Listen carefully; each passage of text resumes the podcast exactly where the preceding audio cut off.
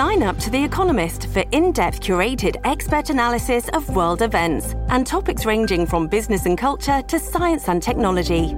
You'll get the weekly digital edition, online only articles, curated newsletters on politics, the markets, science, culture, and China, and full access to The Economist Podcast Plus. The Economist is independent journalism for independent thinking. Go to economist.com and get your first month free. This is the Simi Sara Show on demand. Subscribe now on iTunes. Listen to the show each weekday 10 to 2 on 980 CKNW and through the Radio Player app. Do you know what the community benefits agreement is? I know you've heard the ads. It's hard to miss. The government spending lots of money, lots of tax dollars on telling you what a great idea the community benefits agreement is. Talks about hiring more apprentices, women, uh, I'm not sure if they still talk about hiring Indigenous people because that would certainly uh, beg comments about the lack of hiring of Indigenous people when it comes to the Kinder Morgan pipeline expansion, because of course their opposition to it, which is in direct contrast to uh, Project Reconciliation, which are a huge number of uh, First Nations groups in BC, Alberta, and Saskatchewan. So I'll leave that to the side uh, talking about hiring local un, uh, local uh, workforce workers, union based. And I'm just saying, I'm not sure what the alternative to that was. I'm pretty surprised if they're building major infrastructure project, they won't be hiring workers. But do you know what it is? Because it's going to cost you a lot of money, cost you a lot of extra money. Joining me on the line to discuss this I'm pleased to have, uh, you know, first of all, it's a, a, big subject, but Chris Gardner, President, Independent Contractors and Business Association, joins me on the line now. Chris, appreciate you taking your time. Give us your take. Uh, what is the Community Benefits Agreement? Well, good afternoon, Michael. Uh, thank you for having me on the show today. And as you pointed out, the this is one of the most offensive policies that has come out of any provincial government uh, in this province for decades. And if you think of the construction workforce in British Columbia, there's 250,000 men and women who got up and went to a job site today. About 15% of them are represented by the building trades unions. And the other 85% are either non union or represented by other unions. What the government has said is that they're going to direct all of the major infrastructure project work to the 15% of the workforce that is represented by the building trade. So right off the bat, that's discriminatory. It's unfair. Second, um, the if a company, then the government will say, "Oh, any company can bid this, uh, can bid the work." Well, that's true. Any company can bid, but if they win, two things happen. If they win the work, first, their employees have to become employees of a crown corporation.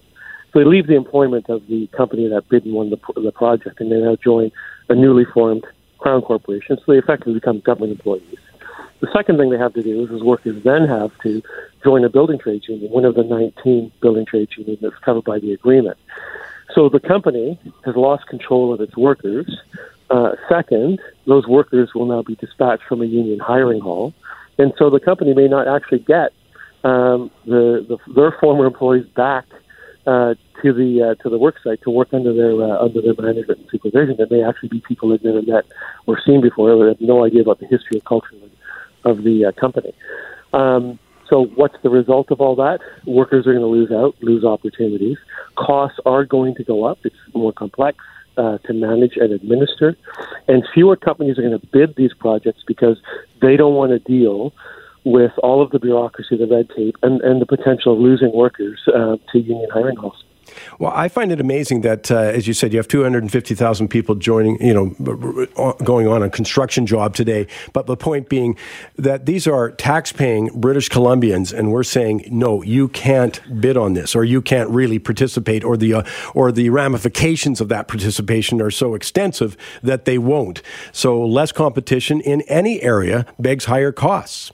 And uh, yeah, know, and that, that's a, that's a good point because our position is very is very simple and very clear that the, the government should have an open and transparent tendering process, and every construction company in this province should have a right to bid that work. And if they've got the best bid, the best price, and they have the experience and expertise to do the work, they should be they should be given the contract and and do the work. And the, the other the other challenge to this, the government will say, well, you know, the building we're gonna we're gonna train more people, whether it's women, indigenous, or young people, and um, and unions train more people. Unions are more concerned about safety, and they sponsor more apprentices well, nothing could be further from the truth. And you know, the government's uh, own agency that tracks apprentices and where they're registered shows that the building trades represent 15% of the workers, and they train 15% of the workers.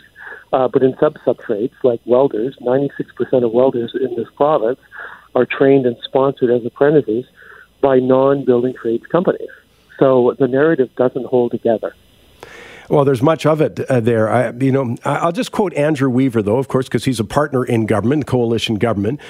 Uh, he has expressed his concerns about this, and he says to say it must be union, it strikes of paying back political favors and is very troubling. So let's that's that's the coalition partner in the government on this because one of the aspects of this that uh, people should just be aware of is it worth it to you to spend say $100 million more plus at the Pattullo Bridge, for example, in the reconstruction there? Could that money be better spent elsewhere? Because you can build a few school, schools with $100 million. And that's just one project we're talking about. And now there are other examples. But, uh, you know, what I found another astounding aspect was the government is going to pay fees into this union managed funds. Uh, to promote skill replacement, health, safety, rehabilitation, that kind of stuff. But the governments and meaning the taxpayers are going to cover administration costs of the Allied Council of Unions itself. I mean, there's just a lot of that, and we're talking about hundreds of thousands of dollars are going to be paid directly. That's in, uh, on top of the dues. And uh, again, what is the public getting for it?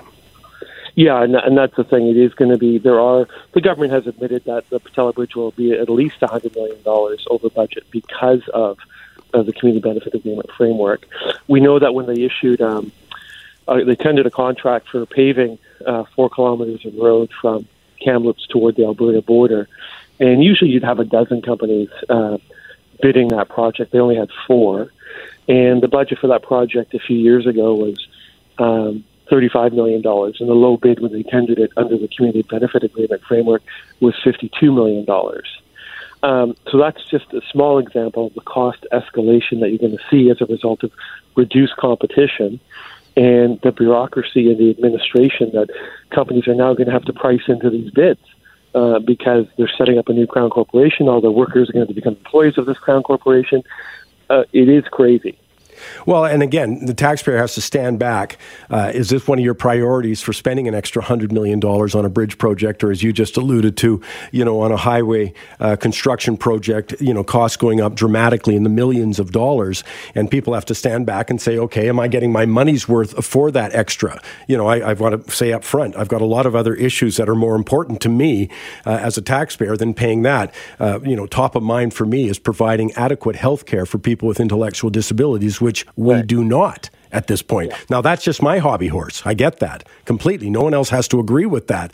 But as I say, I look at what I'm going to pay another 100 million plus that didn't need to be spent. Uh, you know, I'll let Andrew Weaver's words again express, you know, it smacks of political payback. And, uh, you know that makes me well, that, I don't uh, support that. I want to be upfront about that. I wouldn't support well, it any government anywhere because I think competition is good for the public. If you're looking at the public interest, the more competition you get, uh, the better it's going to be. And uh, obviously, well, the government disagrees. By the way. Well, you're exactly right. And when they when they uh, um, they negotiated this agreement, uh, the, the community benefits agreement framework, behind closed doors, uh, nobody really knew it was being negotiated.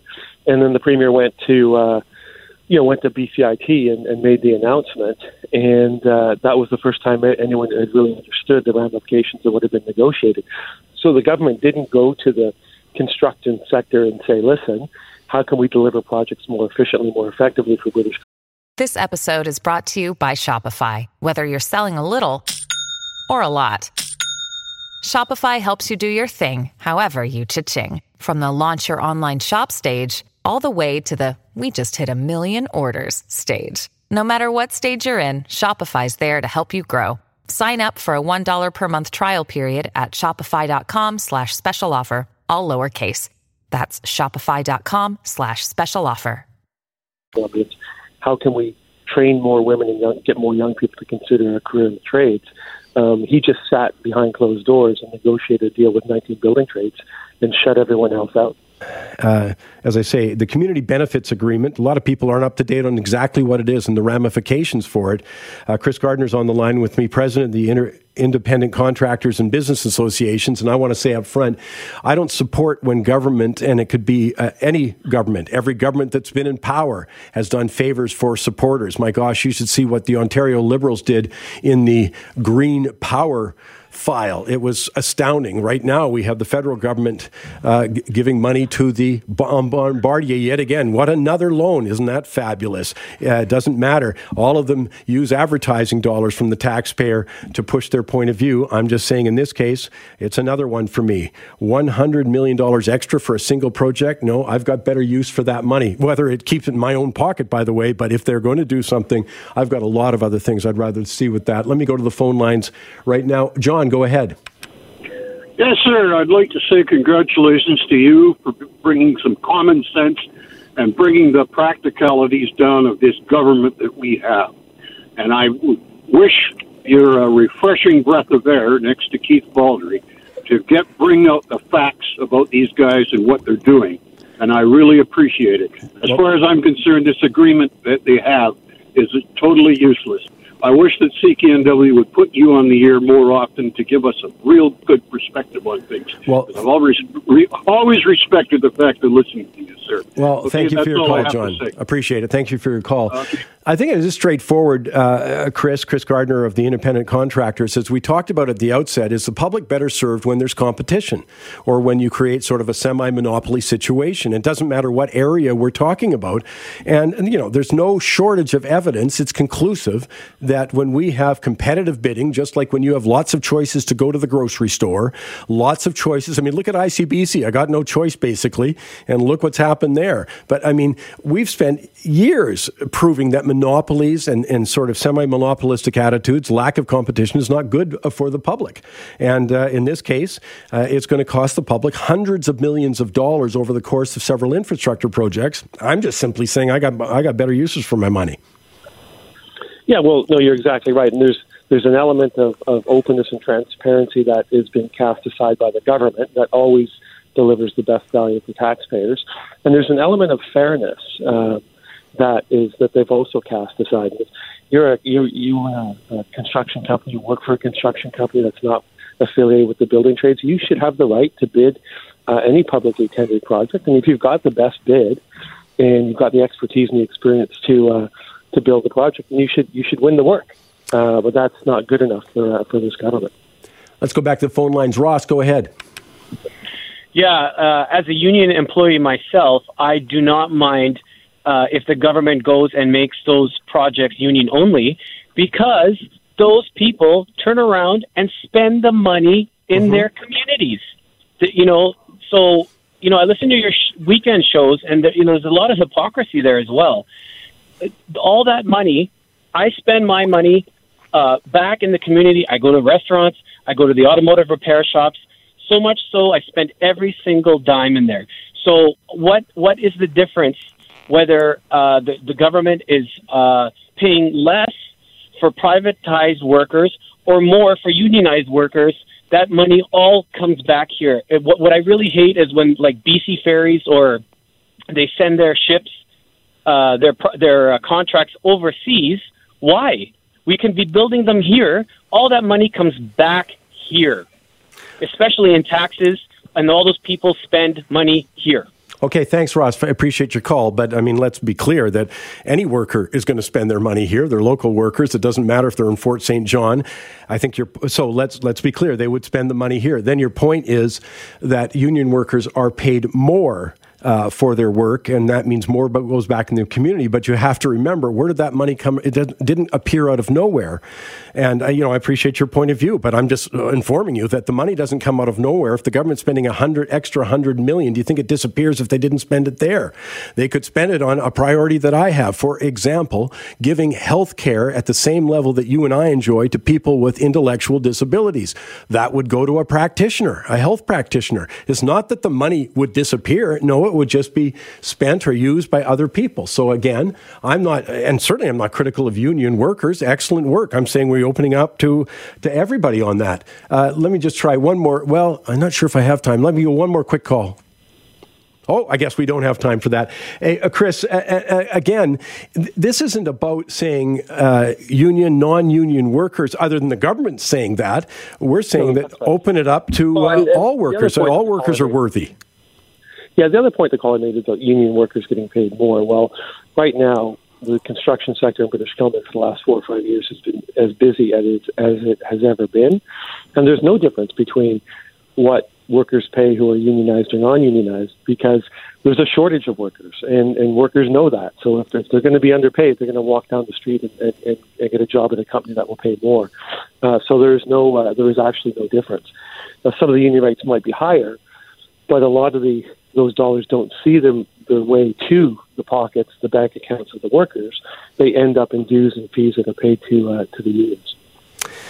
Well, it's an interesting subject. I'm glad we have a chance to talk about it, and there are different points of view. But uh, one of the things that I would like people's views on any subject, any issue, to be fully informed, and I don't think they are on the community benefits agreement. And so uh, I appreciate you taking the time to help uh, illuminate your point of view, Chris, uh, President, Independent Contractors and Business Association. Uh, thanks for taking the time. Thank you very much. Appreciate it.